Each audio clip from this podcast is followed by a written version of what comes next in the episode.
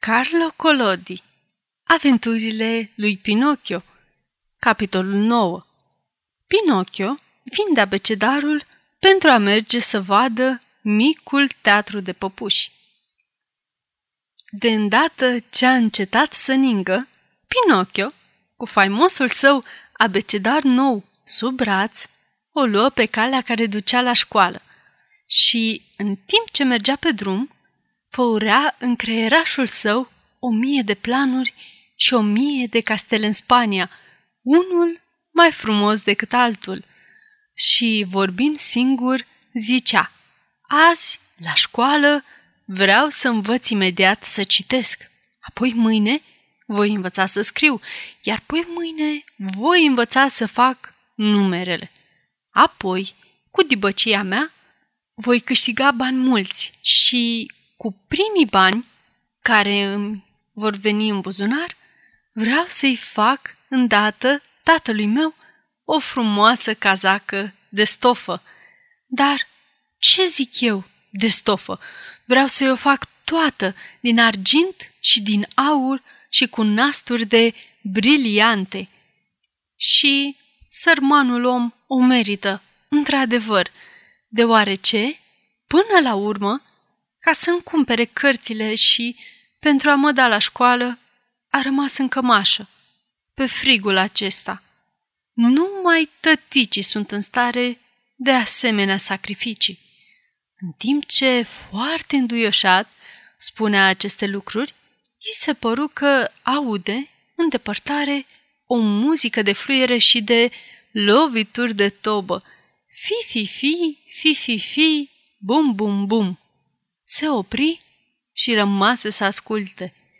Sunetele acelea veneau din fundul unei străzi foarte lungi, care tăia o altă stradă, ce conducea la un mic cartier construit aproape de plajă. Ce poate fi această muzică? Păcat că eu trebuie să merg la școală. Dacă nu...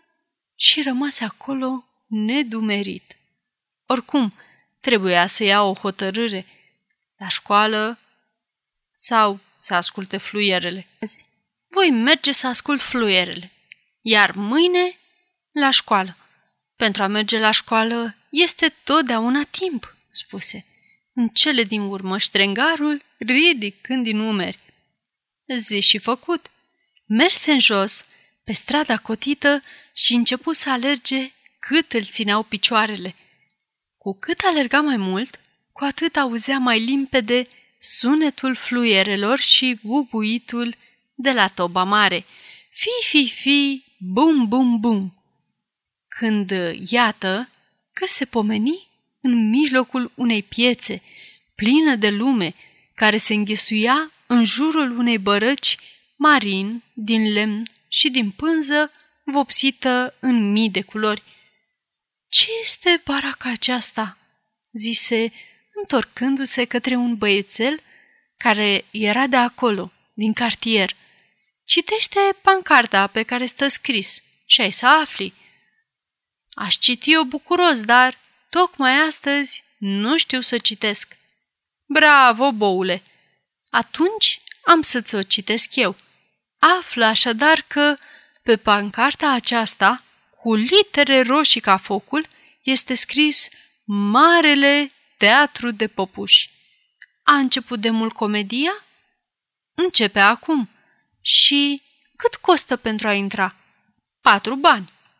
Pinocchio, cuprins de febra curiozității, pierdu orice stăpânire de sine și, fără a se rușina, îi spuse băiețelului cu care vorbea – Mi-ai da Patru bani până mâine?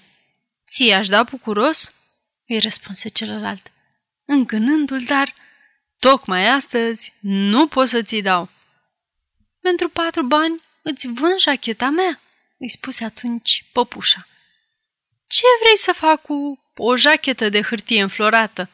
Dacă plouă pe ea, nu mai echip să o dezbraci de pe tine. Vrei să cumperi pantofii mei? Sunt buni pentru a aprinde focul. Cât îmi dai pe tichie? Bună achiziție, într-adevăr, o tichie din miez de pâine. E cazul să vină șoarecii să mi-o mănânce de pe cap. Pinocchio stătea ca pe ghimbi. Voia să facă o ultimă ofertă, dar nu avea curaj. Ezita. Nu se hotăra. Suferea. În cele din urmă zise Vrei să-mi dai patru bani pentru acest abecedar nou? Eu sunt copil și nu cumpăr nimic de la copii, îi răspunse micul său interlocutor, care avea mult mai multă judecată decât el. Pentru patru bani iau eu abecedarul, strigă un vânzător de haine vechi care fusese de față la convorbire, iar cartea fu vândută pe loc. Și când ne gândim că sărmanul Gepeto rămăsese acasă, să tremure de frig în cămașă pentru a-i cumpăra fiului său abecedarul.